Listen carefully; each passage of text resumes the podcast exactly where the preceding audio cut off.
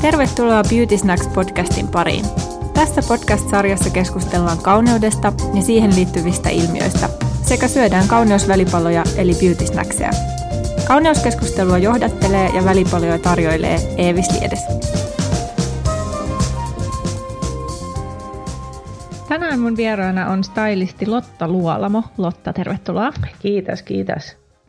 Ja meillä on tänään Beauty Snacksina edamamme papuja ja mustikoita. Nämä oli sun lempparivälipaloja. Joo, niitä mä napsi koko ajan, päivät pitkään. Hei, edamamet eli vihreät tuoreet soijapavut sisältää paljon proteiinia. Ja proteiini on semmoinen asia, että se helposti yhdistetään kehon ja lihasten hyvinvointiin. Ehkä se on meille tuttu vähän silleen niin kuin treenaamisen kautta, mm-hmm. mutta itse asiassa myös iho tarvitsee proteiinia proteiini pitää ihon tosi tasapainoisena. Joo. Ja edamamme pavuissa on myös paljon antioksidantteja, mutta niin on antioksidantteja paljon mustikoissakin, jotka oli niin toinen sun suosikki. Ja meillä on tänään äh, pensasmustikoita ja metsämustikoita täällä.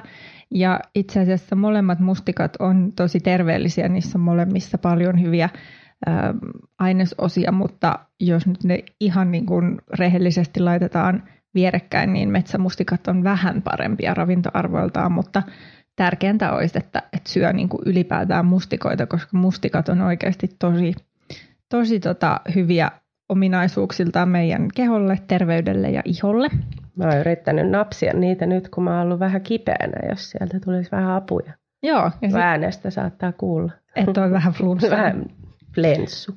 Tuota, mustikat siis sisältää tosi paljon antioksidantteja, jotka ehkäisee hapetusstressiä iholla ja sitten auttaa hidastaa niin kuin ikääntymisen merkkejä. Hapetusstressiä aiheuttaa esimerkiksi UV-säteet ja ää, vaikka saasteet, ilman saasteet. Ja lisäksi mustikka sisältää runsaasti K- ja A-vitamiineja, jotka on kehon ja ihon hyvinvoinnin kannalta tosi tärkeitä. Eli tosi hyviä beauty sulla. No niin, hyvä. Siksi on niin siloiset posket. Hei, me tunnetaan töistä Kyllä. ja erityisesti nyt viime vuoden aikana tutustuttiin, kun tehtiin Idolsia yhdessä Joo. sinä stylaten ja minä meikaten. Miten sä keksit, että sä haluat stylistiksi? No itse asiassa siis alun perinhän mä äh, valmistuin sisustusassistentiksi, eli siitä lähti mun niinku, tällainen visuaalinen innostus. Mä opiskelin siis Tampereella sisustussuunnittelua ja tota, sitten sit jotenkin ehkä jäi uupuus sellainen tietynlainen joku, niin kuin joku ihmisläheisyys. Mm. Ja tota, mä sitten mietin, että mitä sitä pitäisi niin kuin opiskella eteenpäin ja sittenhän mun tie vei itse asiassa Losiin, jossa sitten – alkoi visuaalisen viestinnän opiskelut ja sieltä sitten löytyi. Okei. Okay. Missä koulussa sä olit? Losissa? Se oli siis uh, Fashion Institute, sellainen yksityinen koulu Losin downtownissa. Ja tota, siellä oli sellainen visuaalisen viestinnän linja, jota mä opiskelin. Että se kesti uh, tosi tiukka koulutus sillä, että lyhy- lyhyt aika, oliko se nyt, ootas, vähän vajaa kaksi vuotta mentiin aika moisella tahdilla. Sieltä sitten kukakin niin kuin valitsee oman linjansa, mihin lähtee visuaalisessa niin kuin viestinnässä. Oliko se saanut siitä koulusta jotain suosituksia vai mistä sä keksit sen? No tämä oli sitten taas, mä oon ikuisuuden kaivannut ulkomaille. Mä oon aina reissannut paljon ja mä oon sitten taas halunnut asua ulkomailla pitkään. Me tehtiin sellainen roadtrippi mun parhaan kaverin kanssa 2010. Ja sitten me käytiin Losissa ja mä ihastuin siihen ihan täysin ja rupesin sitten jotenkin sieltä puolivitsillä etsimään kouluja, missä okay. voisi opiskella. Mm. Ja tota just ehkä sitten, niin että kun oli opiskellut sisustussuunnitteluun, niin tällaisia niin kuin visuaalisen linjan kouluja. Ja sitten mä löysin ton koulun ja taas kerran vähän niin kuin vitsillä hain sinne, koska sinne ei, oliko se 11 prosenttia hakijoista pääsee sisään. Okei. Okay. Ja tota, hain läpällä ja pääsin. Pääsit, mutta ei niin läpällä. Ei niin läpällä sitten enää, kun piti pakata elämä kahteen matkalaukkuun ja lähteä. Siinä oli kolme kuukautta aikaa. Sen tein ja lähdin. No mitä visuaalisen viestinnän niin opintoihin kuuluu? Voi sinne kuulu vaikka ja mitä siellä oli, äh, niin kuin, ei vaan tosiaan tätä stylausta, vaan siellä oli on lavastusta ja opetellaan piirtää, suunnittelee sekä käsin että tietokoneella erilaisia tiloja, somistaa. Sus voi tulla siis niin visuaalistikauppoihin, tosiaan siis teatterilavastusta, ollaan ihan siis rakennettu käsin kaikkea miniatyyrilavastuksia ja sun muuta. Et ei siellä ole mm. niinku vaan vaatteita hypistelty, vaan ihan niinku tiukkaa koulutusta kaikella visuaalisen viestinnän linjoilla. Ja sitten siellä oli tietty sellaista ihan niinku, siis puhekursseja ja miten osaat myydä ittees ja esitellä osaamistasi ja kaikkea siihen niinku et sen takia se olikin, että vaikka se oli vajaa kaksi vuotta, niin kaikki toi siihen, niin kyllä siinä sai istua mm. koulussa. No joo. No keksit sä siellä sitten nimenomaan sen, että sä haluat stylistin töitä tehdä? Joo. mä sain itse asiassa työharjoittelun kahdelta stylistiltä. Ja tota, se oli aika selvää sitten, että kun mä sinne ensimmäisiin kuvauksiin menin, että aivan että tämähän on se, mitä mä haluan tehdä. Mm. No mikä siinä kiinnosti niin kuin eniten? Oliko ne ne ihmiset? No ehkä se on just se, niin kuin, sä oot siinä hy- hyvinkin lähellä ihmistä. Toki siis, jos puhutaan nyt niin kuin jostain muotikuvauksista, missä on vaikka vaan mallitoimistosta hankittuja malleja, niin eihän ne nyt sillä lailla ole sun lähellä, mutta sitten esimerkiksi mitä mä teen enemmän on noita artististailauksia sun muuta, niin, niin siinä ollaan hyvinkin lähellä sitä mm. ihmistä ja autetaan aika paljonkin tietyllä tavalla. Et siinä se sitten ehkä tuli se ihmisläheisyys, mitä mä kaipasin. Siinä siellä. luodaan semmoinen henkilökohtaisempi suhde. Ja... Joo, mm. ehdottomasti. No kauan sä olit Losissa? Mä olin Losissa kuusi vuotta. Ja koko sen ajan teit stylistin hommia? Öö, no toki siinä oli aika nopeasti kyllä olinkohan mä kerännyt vajaa puoli vuotta vasta olemaan siellä koulussa ja sain sen työharjoittelun. Ja sekin sitten meni niin, että kun mä sen työharjoittelun sain, niin mä olin sitten joka päivä kyllä melkein töissä. Ja sitten kun valmistuin, niin he halusivat palkata mut ja sille tielle jäin sinne. Et siinä mm. vierähti kuusi vuotta aika nopeasti. Joo. No mikä sai sut tulee Losista sitten takaisin Suomeen?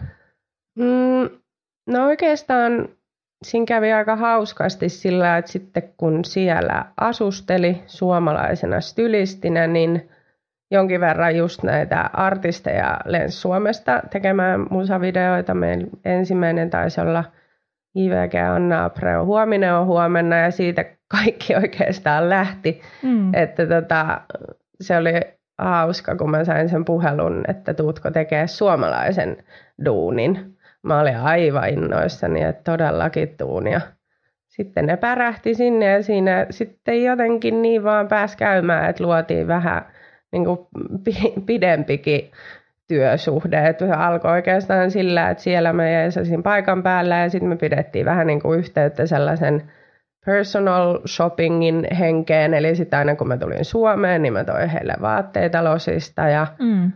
No sitten vaan vuodet vierähti ja oikeastaan se jatkui se yhteistyö, niin kuin vaikka oltiin eri mantereilla. Ja rupesin vaan miettimään jossain vaiheessa, että miksei sitten toisaalta tekisi sitä niin kuin Suomessakin. Et joka kerta kun mä sitten Suomessa esimerkiksi kävin, niin täällä oli hirveästi hommaa. Ja kyllähän sinne tietynlainen kotiikäväkin tulee kuuden vuoden aikana. No, varmasti. Että, mm.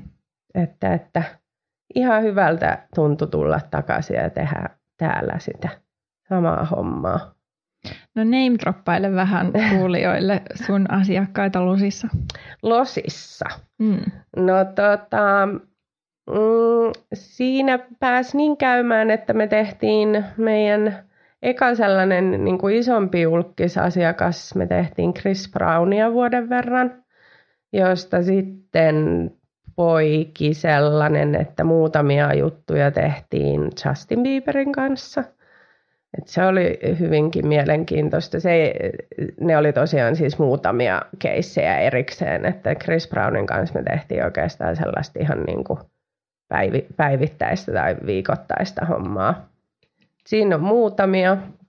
Ja sitten siellä oli paljon sellaisia niin kuin, ö, pienempiä näyttelijöitä ja aloittelevia artisteja ja tällaisia, paljon sellaisia niin kuin red carpet-juttuja, mihin he okay. tarvisivat apua. No, Et vähän laidasta laitaa, mikä mm. pitikin sen hyvin mielenkiintoisena. Ei ollut liian korkealentoista eikä niin kuin, mutta pääsi kokea aika hienoja juttuja kyllä. Oliko Chris Brown niin aikaa ennen Rihanna Se oli jälkeen. Ai se oli jälkeen. Se oli jälkeen, joo. Oliko mielenkiintoista nähdä noin niin kuin isoja staroja jotenkin sitten? Oli, ja se, se niin kuin, jotenkin se sellainen, kun puhutaan aina siitä starstruck, että mm. kuka on starstruck ja kuka ei ole, ja No mun ensimmäinen kohtaaminen Chris Brownin kanssa meni niin, että mä en tiennyt edes kenelle me ollaan menossa. Mä tiesin, että me mennään asiakkaalle katselemaan vaatteita ja sitten oven avasikin Chris Brown. Okay. Niin kyllähän siinä vähän on sellainen, että kuka sieltä tuli. Mutta tota, sitten taas loppujen lopuksi nekin on vaan hyvin niin kuin normaaleja ihmisiä omine niin kuin epävarmuuksineen ja se mm. niin kuin, mitä me sitten yritetään niin kuin jeesata ja näin. Että ei se, ne, sit kun sä teet tavallaan niin paljon duunia jonkun kanssa aika tasaisin väliajoin, niin et sä näe sitä enää sellaisena niin kuin maailman luokan starana, mm. vaan sitten se on sulle sun, sun asiakas. Niin ja sitten just siitä persoonallisesta suhteesta, niin siihen kehittyy niin kuin erilainen suhde, mm. suhde sitten niihin ihmisiin, kenen kanssa on Joo. eniten tekemisissä. Ehdottomasti. Ja niin kuin sanotaan niin, että ennakkoluulot voi mennä aika lujaa niin kuin alas. Mm. Niin, okay. Sieltä paljastuukin ihminen alta. Niinpä, mm. joo. No sä mainitsit, että IVGn ja, ja tota Anna Abreon kanssa sä teet edelleenkin hommia. Niin- joo. Niin, niin sitten ketä sulla täällä on? Niin kuin... No sit sitten mulla on Sanni, jonka kanssa mä oon tehnyt itse asiassa kans jo herran piaksut neljä vuotta varmaan. Ja tota, nyt mulla on, mä oon tehnyt myös Iida ja Kallen kanssa ja tota, Iltan kanssa. Sitten mm. mulla on siis paljon sellaisia, että kun tarvitsee joku apua, niin voi, voi soitella, mutta sitten tavallaan nämä on ne mun sellaiset vakkariomat. Mm. Että me tehdään sitten niinku ihan sellaista, just sitä personal shoppingia, että ei ole edes vaan, että kun on musavideokuvaukset, niin tehdään, vaan pidän niin sanotusti vaatekaapista huolta ihan all times. No siis kun sä teet paljon niin kuin suomalaisten artistien kanssa hommia, niin ja mainitsit, että sä teet sitä personal shoppingia, niin mitä se sitten on? Se kuulostaa niin kuin varmasti monen unelmaduunilta. unelmaduuni? No joo, on se kyllä unelmaduuni, kun saa vaan shoppailla. Siinä on vain inhottavaa se, että nyt ei tule itselleen ne vaatteet. niin. Eli siis se on sitä, että mm, pidetään huoli siitä, että artistilla on vaatteita ihan siellä kaapissa siihenkin, kun lähtee vaikka johonkin radiohaastatteluun. Että se ei tarvitse aina olla niin kuin, että ostetaan ja katsotaan johonkin spessutilaisuuteen, vaan sillä, että siellä on koko ajan vaatteet kunnossa, koska siis aika vähän on aikaa heillä ravata tuolla kaupoilla tai selata nettikauppoja, niin tota, mm. se jeesaa aika paljonkin sitten artistia, että se on kokonaan mielen päältä pois. Mä tilaan usein nettikaupoista, toki käyn myös hakemassa niin kuin kaupoista, varsinkin siellä Losissa haettiin kaikki oikeastaan vaan liikkeistä, mutta täällä joutuu vähän soveltaa ja tilaa nettikaupoista, että saa sitten vähän niin kuin muutakin kuin tuota perustarjontaa tuolta. Mm. Mutta tilataan läjä kaikkea ja sitten katsotaan yhdessä, mikä jää kaappiin ja mikä lähtee takaisin. Ja... Niinpä. No sä mainitsitkin jo vähän tuossa, mutta mitä muita eroja sun työssä on Losin ja Suomen välillä? Tota, Mm, no Suomessa se on ehdottomasti niin kuin sä oot lähempänä sitä sun asiakasta. Losissa se on, no kun puhutaan esimerkiksi Justin Bieberin kokoisesta starasta, niin tota, siinä on sata ihmistä välissä, siinä on myös paljon niin kuin eri mielipiteitä ja näin, mutta tota, toki se työ, vi, viimeinen silaus tehdään aina sen artistin kanssa, että se on siinä päätöksenteossa mukana ja näin, mutta tota, sellainen niin kuin, mitenköhän mä nyt sanoisin sen, niin kuin pitkällä kaavalla sä oot lähempänä sitä artistia kyllä täällä. Mm. Ehkä se on, vaan, se on myös aika paljon helpompaa, kun sinne ei ole sitä niin kuin sataa ihmistä välissä. Mutta tota, tietenkin sit se myös, että kun teet noin ison staran kanssa, kun esimerkiksi Losissa saatat tehdä, niin se on aikamoinen se. Se saattaa kuulostaa hienolta ja pääset näkee julkiselämää ja sitä ja tätä, mutta se on aika raadollista kyllä.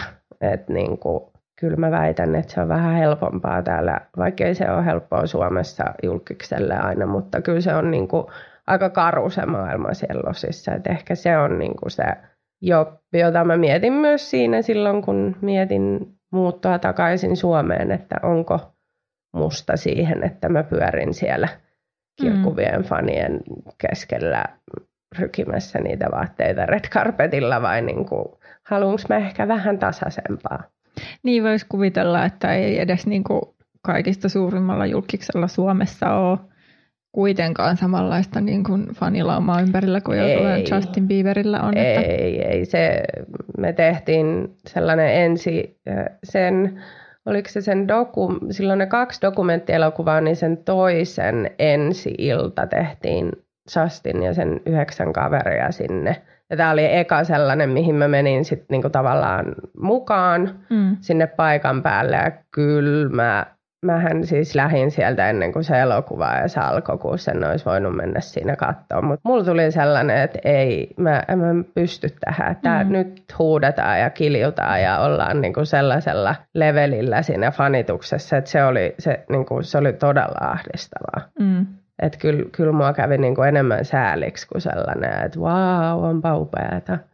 Et se on aika moista. No tästä päästään ehkä siihen, että sekä meikkaajan että stylistin työtä, niin ehkä vähän ajatellaan semmoisena tosi glamourina ammattina, mm. että vähän meikkaat ja vähän puet ihmisiä, mutta, mm. mutta mun mielestä tällä alalla niin pärjää aika semmoiset tietyn tyyppiset ihmiset. Mm. Ää, mitä sun mielestä niin kuin stylistin työssä on muuta kuin se, että luetaan vaatteita tai valitaan vaatteita? No ehkä just kun ollaan puhuttu siitä ihmisläheisyydestä, niin, niin kyllä siinä pitää osata hirmu hyvin lukea ihmistä, kuunnella ihmistä, ehkä öö, bongata sellaisiakin juttuja, mitä se ei ehkä itse hoksaa. Niin kuin, mm. Että varsinkin jos on epävarmuuksia tai näin, niin ehkä sä pystyt olemaan sit se tyyppi, joka – ensinnäkin löytää ne, että mitä ne on, miksi ne on, mitä niillä voisi tehdä.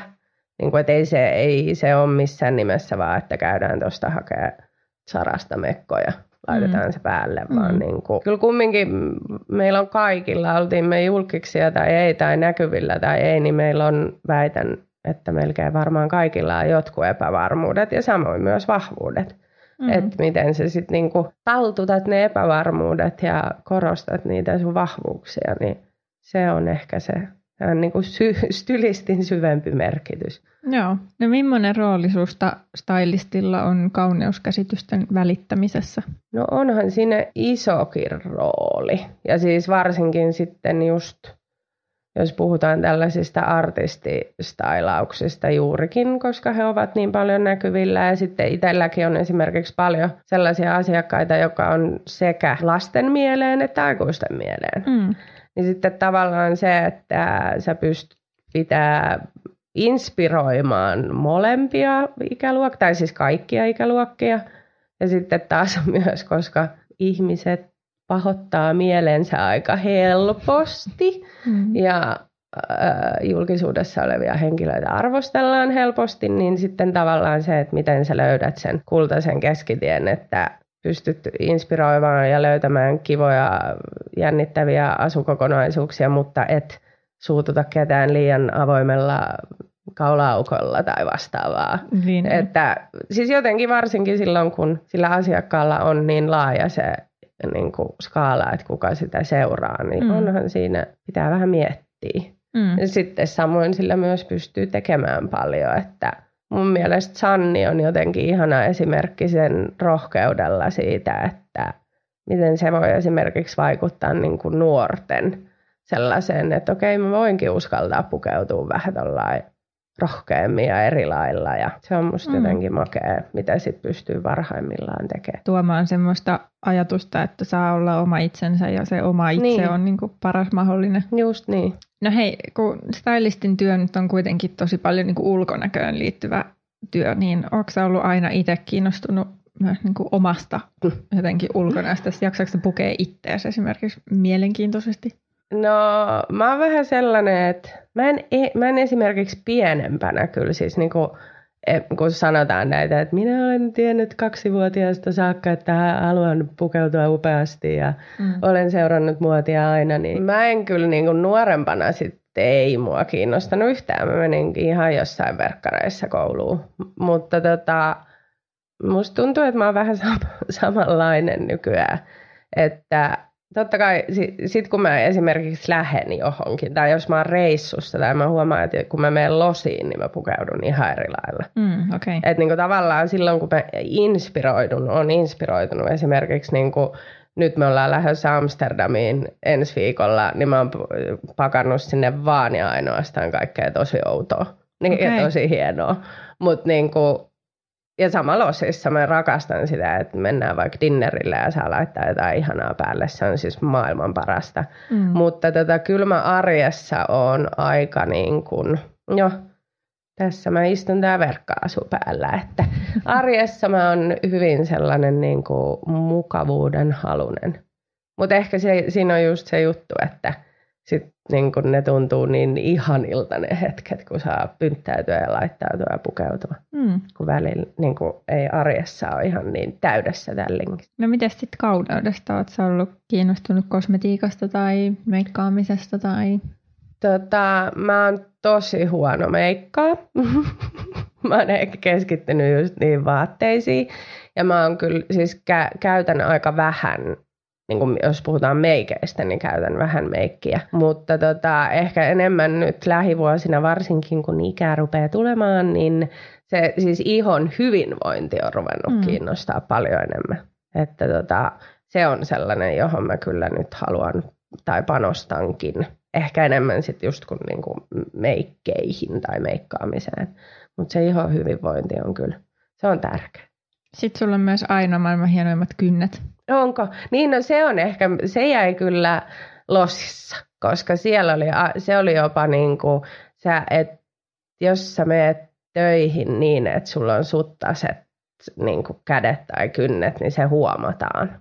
Okei. Okay. Et se itse asiassa ehkä jäänyt sieltä ja sen takia mä kyllä laitan kynsiä ihan ö, parin kolmen viikon välein aina mm. laittaa geelilakat. Okei, okay. mä olisin huono esimerkki sit sinne, koska mun kädet on todella silleen, no pitää olla aina lyhyet kynnet. Niin. meikkaaminen on mielestäni helpompaa kuin lyhyet kynnet. Joo. Jotenkin myös Saa ehkä myös hygienisempaa, kun koskee toisen naamaa, mutta, mutta sitten se on myös todella kuivat, koska mä desinfioin niin paljon käsiäni. Totta. Että, Totta. Että joo, pitää ehkä ottaa tämä losin malli niin itsellekin. Käytäntöön. Joo.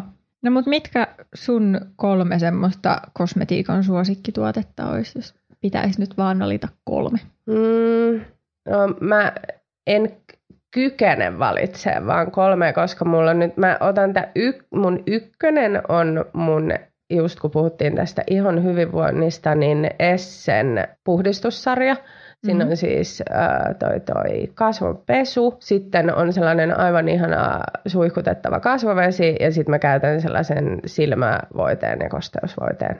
Mä, tää on nyt mun ykkönen tää okay. paketti. Essen paketti on sun Joo. ykkönen. Joo. Sitten mulla on tosi kuivat ja karheat hiukset, eli mä joudun, joudun käyttämään aika paljon öljyä niissä öö, niin mä oon Vellan se SP Lux Oil eliksiiri, mm. eli mä pesen niillä perusvellan öö, Lux Oil tuotteilla ja sitten laitan sitten öljy on siis mun pelastus. No Kaikille kyllä. kuiville hiuksille suosittelen. Se on kyllä tosi hyvä öljy, Joo. eikä se latista niinku semmoista hentoakaan hiusta. Joo, ja mm. siis mulla jotenkin tuntuu jopa, no, että mulla ei niinku, hentohius. Mutta... Joo, hentohius, mutta mulla tulee tosi ö, kiharat her- herää eloon, luonnonkiharat. Mm.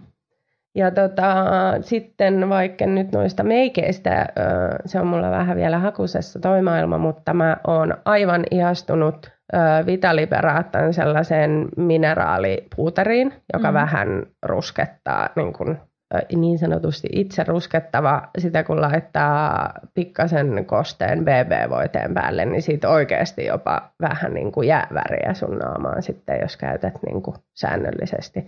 Ja se on, sä sitä koko kasvoille vai niin kuin Mä en ihan koko kasvoille, niin. kyllä mä enemmän niin kuin käytän sitä kontour-hengessä, mm. mutta sitten välillä vähän ehkä su- suihkasen sinne tänne, että tulee vähän väriä.